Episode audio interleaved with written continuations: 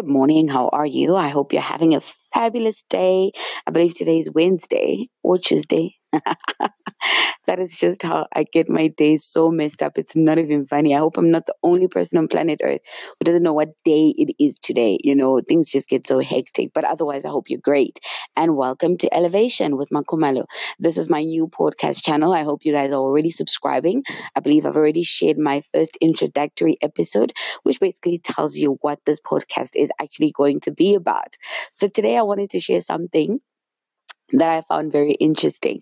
And I have two, maybe not so perfect examples, but I believe if you've either bumped into one of their stories or if you've watched their show or you read the papers, you would identify something, you know, of essence in what I'm trying to push across. So, anyway, so today I want to talk about bouncing back. You know, I often call these pity parties where if I feel like everything is falling apart. And remember, as individuals, it varies from one person to another what we feel uh, or term my world is crumbling apart. You know, for some of us, it's work related. For some of us, it's a relationship. Sometimes it's our children, or it's our spouses, or it's financial issues, or it could be my spiritual life, whatever it is. You know, it differs from one person to another. And therefore, as people, we tend to respond to failure, to not getting what we wanted, to plans or goals not working out the way we expected them to differently. Some of us talk about it. Some of us go out and drink. Uh, some people cry about it. Some people completely ignore it and pretend it never literally happened. So, whichever way, right? Um, I normally call them pity parties where I just get myself some ice cream. If I don't get myself some ice cream, I just call all my girlfriends and we chat about it. Um, they give me a different perspective and I weigh in on all of this. And then I realize that, you know what, it really isn't so bad, to be really honest. And so, my perfect example that I thought of this morning was Kim Kardashian. I mean, this girl has taken all the flack she possibly could in the entire world. Maybe some of it is self imposed. I don't know. That's a different topic for another day. But anyway, um, Kim has really accumulated a lot of scandals, especially with regard to her dating life. You know, she has a record for being one of those celebrities that were literally married for at least 72 hours before they went back to divorce court, which was so funny. Um, I think at that time she had married a basketball player you know. And at some point, she was rumored to be dating her bodyguard. And then finally, she is dating Yeezy, you know, or actually not dating. She's married to Kanye at the moment, and they have three beautiful children. But anyway, um, she always bounces back. You know, it's very rare to see her responding on her social media platforms. Occasionally she will, but you know, it's not something that I've never seen taking so much of her time to a point where she'll issue a press release or she will block trolls, you know, all that type of thing, you know. And the second example is Jacob Zuma. You gotta love this man. You know, you've just gotta love him. Uh, as South Africans, we have a love hate relationship with the former president Jacob Zuma, you know.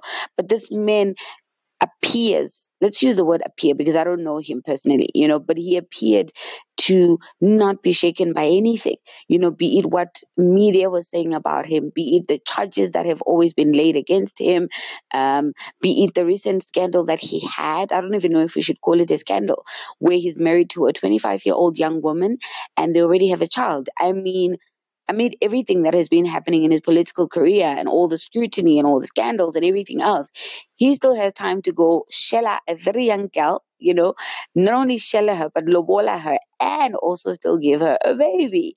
I mean, I don't know what you can call that, but for me, that just shows you that as people, we handle or deal with scandals or scrutiny or failures or problems in very different ways. And so, my question to you this morning is how quickly do you bounce back? When you're having challenges or when you're having problems? Or should you throw yourself a pity party?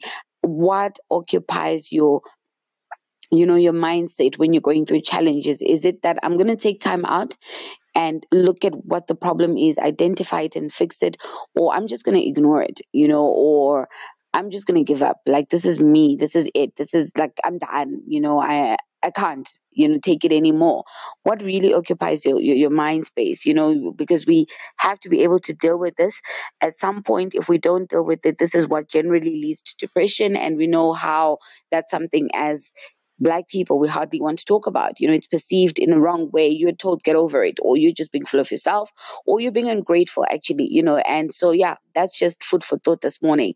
When shit hits the fan, how quickly do you get up? How soon do you dust yourself up and say, listen, today's a new day. I got this. God has given me life. I am blessed.